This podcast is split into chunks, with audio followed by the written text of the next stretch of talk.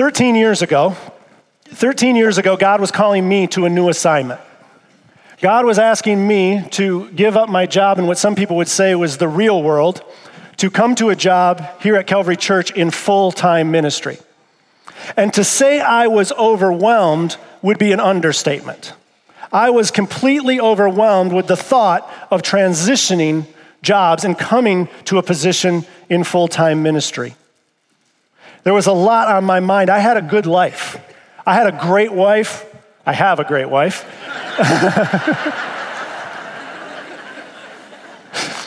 three wonderful, three wonderful kids, the picket fence, the dog. Now, actually, I didn't have the picket fence and the dog, but I had a good life, and we were comfortable.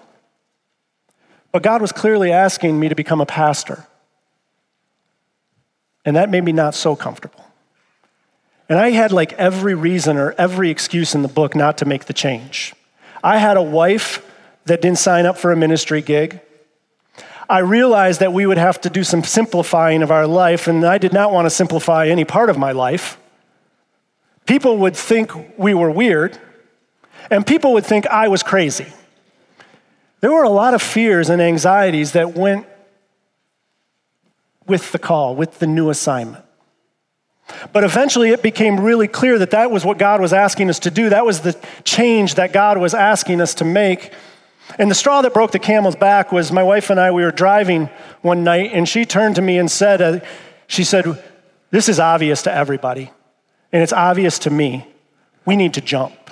Those were her exact words. We need to jump. And I said to her, Do you actually know what it means to jump? She said, Yeah, we need to jump. We need to trust and obey. We need to be people who trust and obey what God asks us to do. So eventually, with my number one excuse gone, we made the decision to trust and obey. And it was a short time after that that I received an email. And in that email, the person who sent me the email quoted Isaiah 43 13. And this is what Isaiah 43 13 says Yes, and from the Ancient of Days I am He. No one can deliver out of my hand. When I act, who can reverse it? What? Can you imagine? We make this decision, and shortly after we make the decision, receive this verse in an email confirming, affirming the decision. Looks like we're making the right choice. When I act, who can reverse it? And I read it and I was affirmed, but as I read it deeper, as I read it closer, I'm like looking at it and I'm thinking to myself, well, wait a minute. I thought I made the decision. I thought we made the decision. Clearly, there's something else going on here. Because God said to me, when I act, no, who can reverse it? Nobody can reverse it. So, yeah, we made some decision. We made a decision, Jen and I. But God clearly made the decision. And God was reminding me when He sent this email, He was reminding me of His power. He was reminding me that He's the one that controls everything. And I needed to be reminded. I needed to be reminded of His power, and I needed to be reminded of His control. But here's the thing what I know now that I did not know then, that not only was he powerful, not only did he make decisions, but he had a much bigger and better plan for us, for me, for Jen, and for our family. Because he was going to do a new thing. So this morning, what I want you to know is that no matter what you are going through, no matter what experience you are in right now, no matter who you are right now, God is doing a new thing for you. And it is bigger and it is better than you could ever imagine. So now I want you to take your Bibles and I want you to open up to Isaiah 43. Isaiah 43, If you don't have a Bible with you, no problem. We have one in the rack in front of you. So grab that Bible and turn to page 590. You will see Isaiah 43 on page 590 in that Bible that the church provides, and it will help you to follow along. Last week, we were in Isaiah 41. This week, Isaiah 43. Last week, we were in Isaiah 41. And we saw in Isaiah 41, I asked you to imagine a courtroom scene where God told all the nations that He was the one who calls all the shots and that their idols were powerless and worthless, just like our idols are powerless and worthless. Then, in the middle of this courtroom scene, God speaks to you and God speaks to me, and He says, So do not fear, for I am with you. Do not be afraid or dismayed, because I am your God. I will strengthen you, and I will help you, and I will uphold you with my righteous right hand. This morning, the theme of his power and his care continues. Look at Isaiah 43 and look at verse 13. It's the one that I just had up on the screen. Look what it says again. Yes, and from the Ancient of Days, I am He. No one can deliver out of my hand. When I act, who can reverse it? The answer to that question, the obvious answer, is no one. God is God. He is essentially saying here, I am God, exclamation point. He then explains it with the most basic meaning. When I act, no one can reverse it. When I choose to do something, no one can stop me. He is declaring his deity, he is declaring his sovereignty, the fact that he controls all things. To be God is to be sovereign. This has been a constant theme for us throughout the book of Isaiah. God is God, and he says, When I act, no one can reverse it. Back when we were in Isaiah 41, we saw that God prophesied through Isaiah that not only will Israel be conquered and exiled to Babylon, but then while they're in Babylon, God is going to raise up a new king to conquer Babylon and bring the people of Israel back to their land. And I told you last week that in that prophecy, God names the king 150 years before it actually happens. God names that king, and I want to show you that. So turn two chapters over to Isaiah 45. Look at Isaiah 45 and look at verse 1. Follow along as I read. This is what the Lord says to his anointed, to Cyrus. That's the king. That's the king of Persia. To Cyrus whose right hand I take hold of to subdue nations before him, and to strip kings of their armor, to open doors before him, so that the gates will not be shut. Jump down to verse 5. I am the Lord, and there is no other. Apart from me, there is no God. I will strengthen you. He's talking to Cyrus. I will strengthen you, though you have not acknowledged me, so that from the rising of the sun to the place of its setting, people may know that there is none beside me. I am the Lord, and there is no other. I form the light and create darkness. I bring prosperity and create disaster. I, the Lord, do all these things. God is clearly saying here that He is God. God is God alone. He is sovereign. Look what it says I bring prosperity and create disaster. He brings prosperity and he creates disaster. He is the Lord who does all of these things. He is saying this because he wants us to be filled with trembling awe. He wants our jaws to drop. He is sovereign and he never, ever falls off his throne. He is always on his throne, he is always in control, and when he acts, no one can reverse it. But then look, jump back to 43. Back to 43, and look at the shift that happens. There's a change in the emotional kind of attitude of what's happening, what's going on here. Look at the shift. Look how he continues. Not only is he God, sovereign and all powerful, but he cares for you. Look at verses 14 and 15. This is what the Lord says Your Redeemer, the Holy One of Israel. For your sake, I will send to Babylon and bring down as fugitives all the Babylonians in the ships in which they took pride. I am the Lord, your Holy One, Israel's Creator, your King. The all powerful, sovereign God gets really personal. And he says, For your sake, for your sake, I'm going to rescue you from Babylon. For your sake, I'm going to send King Cyrus. For your sake, I am your redeemer. I am willing to pay any price for you. I care for you. I love you. These are amazing words. If we just stop and pause, the sovereign creator God the one who created the universe, the one who created you, the one who created me, says, For your sake, I'm going to do these things. And they are quite amazing words.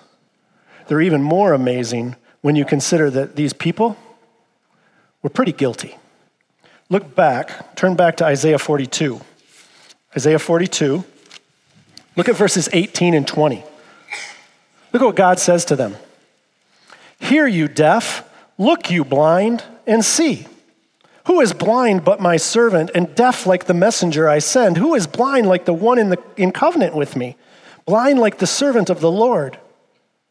Now look at this. You have seen many things, but you pay no attention. Your ears are open, but you do not listen. God's saying to his people, You're, you're blind and you're deaf. They have not listened to the Lord. They have not truly seen his mighty works. They haven't listened, they haven't seen, and they've disobeyed, and they're guilty. Yet, in the midst of their guilt, the Lord says, But it's for your sake.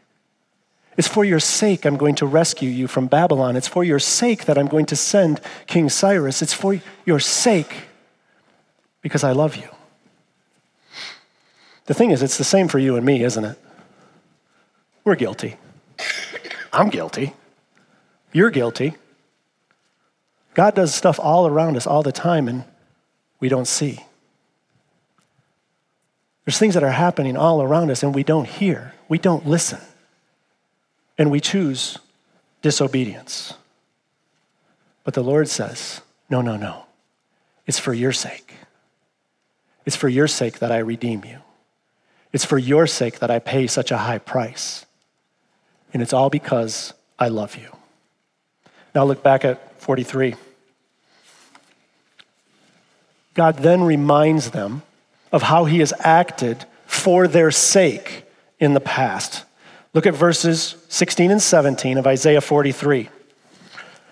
This is what the Lord says He who made a way through the sea, a path through the mighty waters, who drew out the chariots and horses, the army and reinforcements together and they lay there, never to rise again, extinguished, snuffed out like a wick.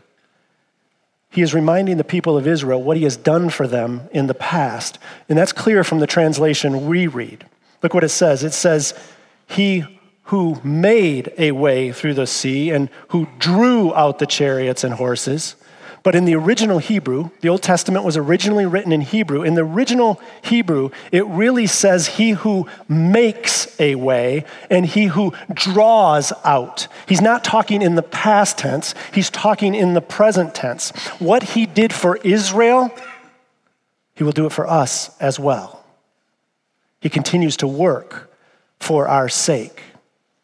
Now, here, in these two verses, God is referring to the time when he parted the Red Sea, when he split it down the middle so that Israel could escape the pursuing Egyptian army. Now, you may or may not know the story, but the story happens a few hundred years before the time of Isaiah. A few hundred years before the time of Isaiah, the people of Israel are in captivity. They're in slavery in Egypt. And they had been there for quite a long time. And God raises up a leader. He raises up a man named Moses to free them from their slavery in Israel. And Moses goes before the Pharaoh and he says, It's time to let God's people go. Initially, Pharaoh says no, and God does a bunch of miraculous stuff to finally convince Pharaoh, I need to get rid of these people. So Pharaoh then decides that he is going to release the people. So he tells Moses, Take your people and go. Get out of here. So they pack up, they leave, and then the Pharaoh changes his mind.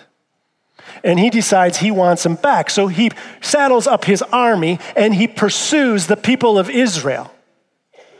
The people of Israel come to the Red Sea. They are trapped. They have the Red Sea in front of them, and they have the Egyptian army behind them.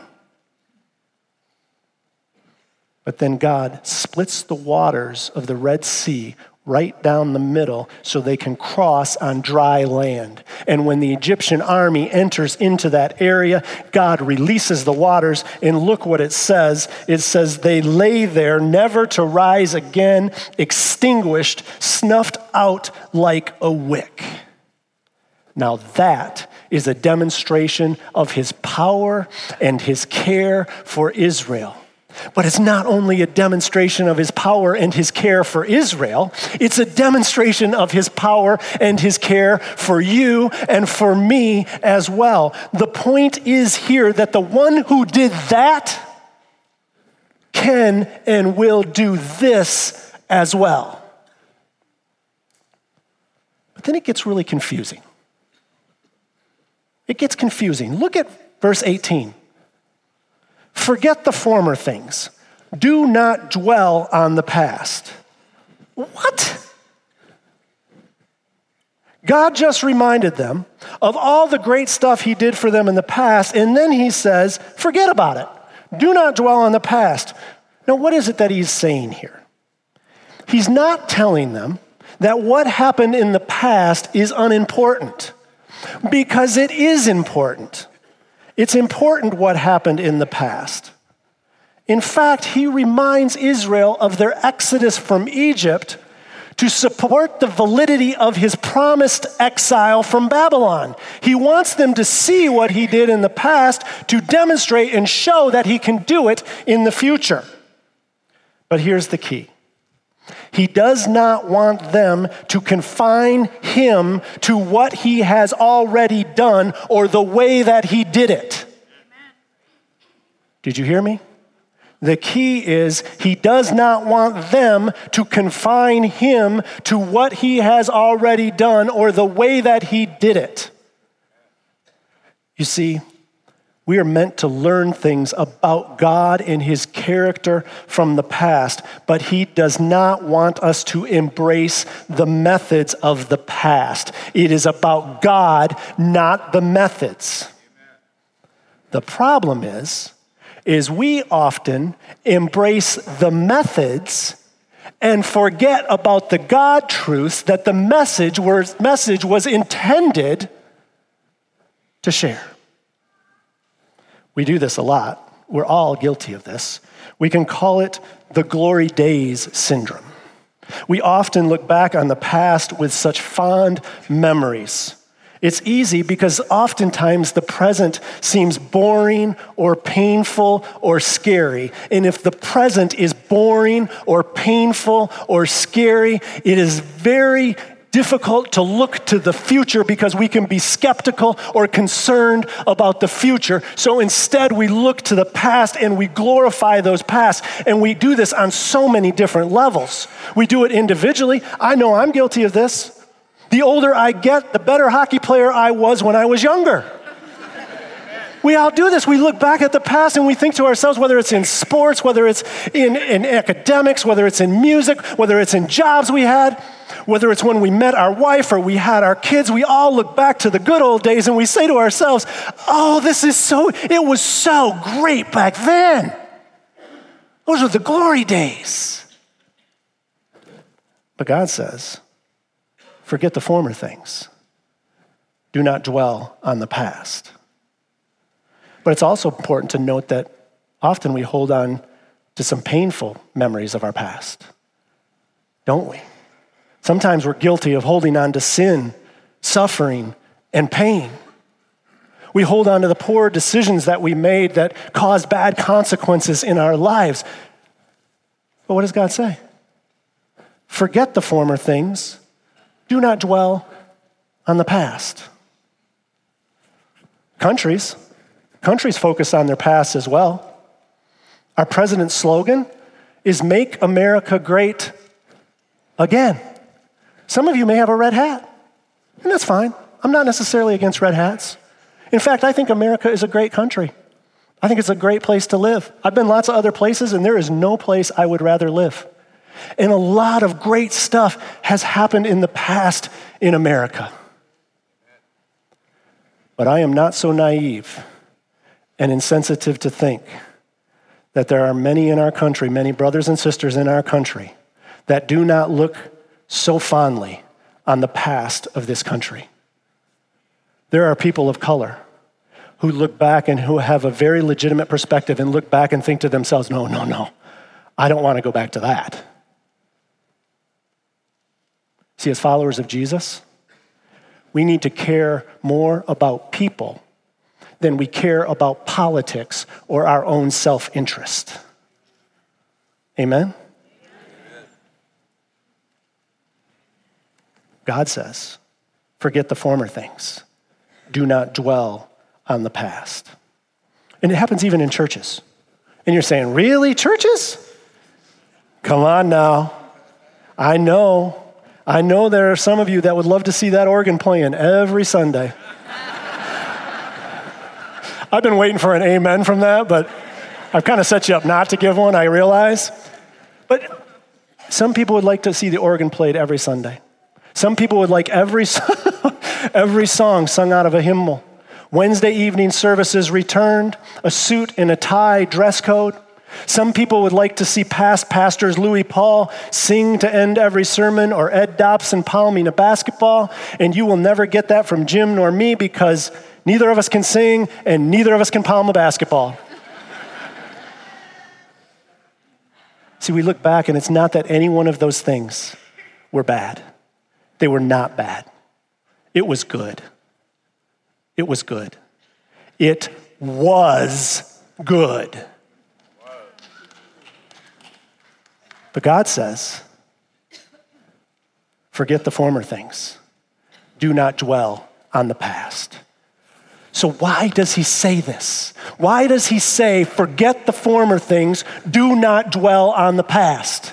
The reason is, is because he has plans for the future.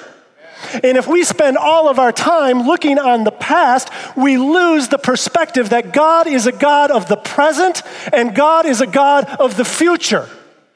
And he looks and he knows he knows our lives can be boring. He knows our lives can be painful. He knows our lives can be scary, and he knows that causes us to look back.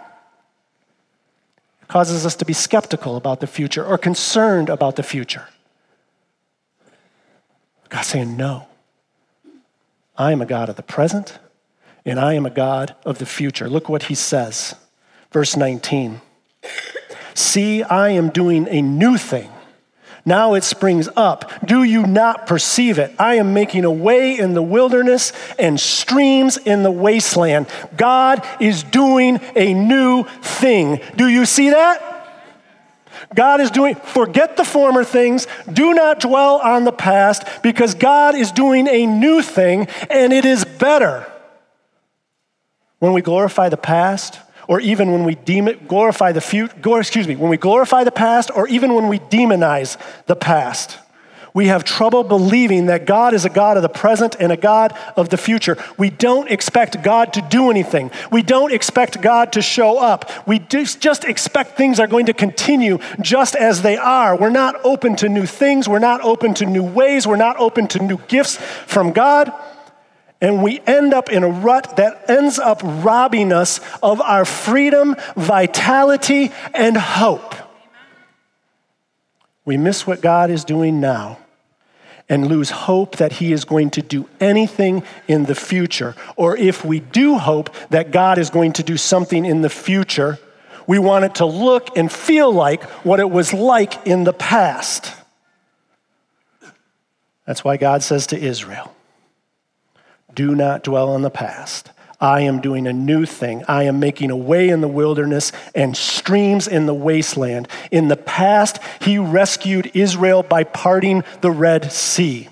His new promise to Israel was that he was going to make a way in the wilderness and streams in the wasteland. That is a new thing for Israel. They should be looking forward to the future. And even now, God is doing something new in your life. Each one of you, God is doing something new in your life. Do you perceive it? Do you see it? Or are you deaf and blind? Now, it may be at the earliest of stages, and maybe you can't quite see it yet. Maybe the sprout is still underneath the ground, but it is coming. God is doing a new thing in your life. Last week, God told you, He said to you, So do not fear, for I am with you. Do not be dismayed, for I am your God. I will strengthen you, and I will help you, and I will uphold you with my righteous right hand. And that is true. But this week, He's taking it a step further, and He says, See, I am doing a new thing. And here's the thing if you are the student who is going to a new school, it is true. Do not be afraid. God is with you. Do not be dismayed. He's your God. He's strengthened you. He'll help you. He'll uphold you with his righteous right hand. But he is also saying to you, I am going to do a new thing. If you're going to a new job, God says, So do not fear. And then he says, I'm doing a new thing if you have a new assignment, if God has called you to start a neighborhood Bible study, maybe a small group, maybe He's just asking you to make friends with your neighbor. He says, So do not fear. I am doing a new thing. If God has called you to move to another place to serve Him, He says, Do not fear, for I am doing a new thing. And even if you're struggling with addiction, if you've been diagnosed with cancer, if you have heart disease, God says to you, So do not fear. I am doing a new thing. He is still on the throne.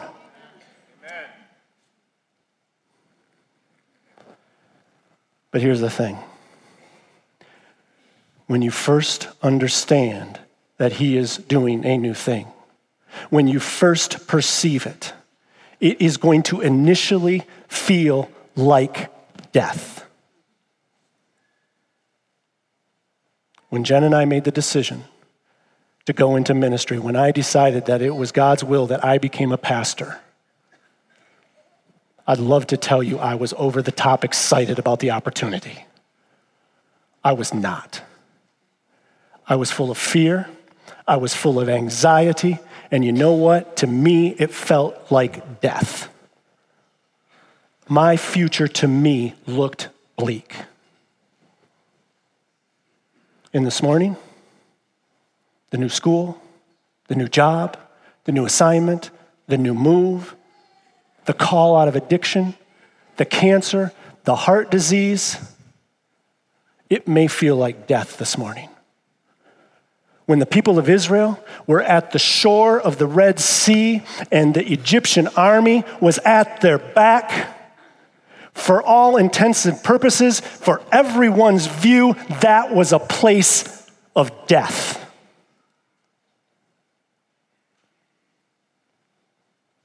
But then, God split the sea, and they walked right through on dry land. God promises. See, I am doing a new thing. Now it springs up. Do you not perceive it? I am making a way in the wilderness and streams in the wasteland.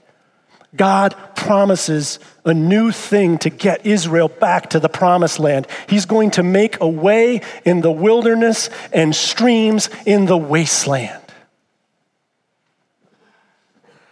So, what's your wilderness this morning?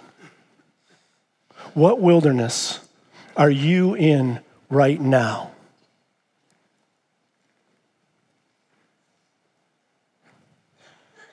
Is it the new school? The new job? The new place to live? The new assignment? The call out of addiction? Is it cancer? Is it heart disease? What's your wilderness? I want you to identify it right now. Because the promise is not only is God doing a new thing, He says, I'm going to make a way in the wilderness, and there are going to be streams in the wasteland. You see, the new thing that He is doing is a good thing, it's the right thing, it's a noble thing. It is a thing that has your best interests at heart. Now, I don't know exactly what the new thing he is doing in your life is, but I do know one new thing that he is for sure doing in your life through the wilderness. So there may be multiple things he's doing. I'm not sure of all of them, but I am sure of one thing he is doing in your life. And the one thing he is doing in your life through the wilderness is it is his intention to, for you to know him in a way that you have not known him before. Do you understand what I'm saying? God brings you into, he is on the throne. He brings you into the wilderness so that you will know him better, so that you will know him in a way that you have not known him before. Look at how God says it in the book of Isaiah. This is, these are God's words. Look at what he says. Therefore, I am now going to allure her. I will lead her into the wilderness and speak tenderly to her. God brings his people Israel into the wilderness the place where he made his covenant with him, the place where unless he shows up, nothing is going to go well. And he brings her into the wilderness, and he brings you and I into the wilderness to speak tenderly to us. This can literally be translated to speak to her heart.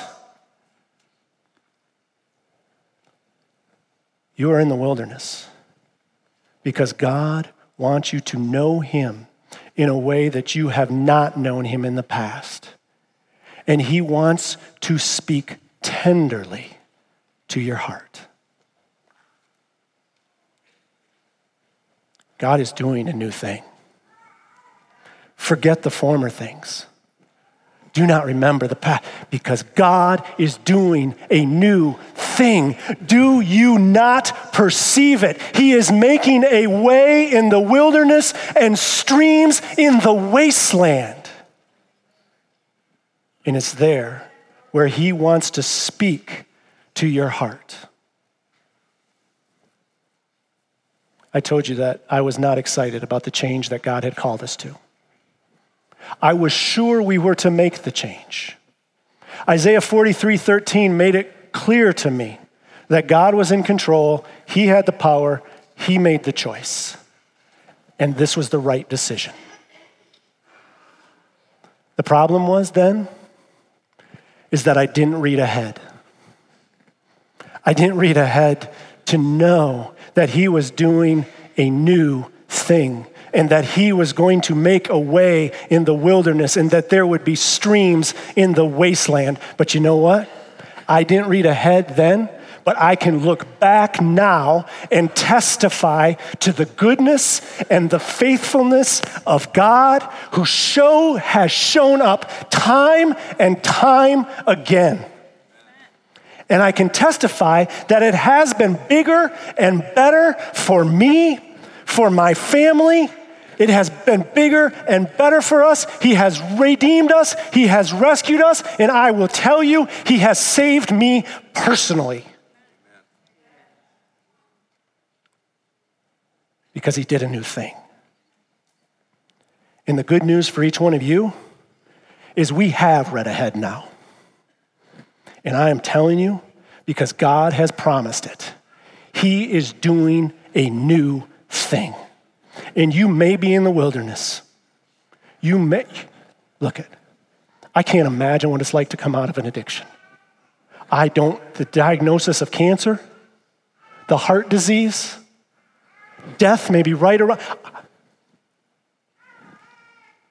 But in that wilderness, God says He is going to do a new thing. He is going to make a way in that wilderness, and streams are going to flow in the wasteland. And my encouragement to each one of us, it is to you and it is to me. Perceive it, see it, and hear of the God who sits on the throne. Thank you so much for joining us for this podcast from Calvary Church. We hope this message has brought the light and hope of God's presence into your life, refreshing your soul for the journey the Lord has you on. If you have a spiritual need or would like to connect further with the work God is doing through Calvary Church, seek us out online at calvarygr.org. On our website, you can also find an archive of previous messages from this series. Thanks for listening.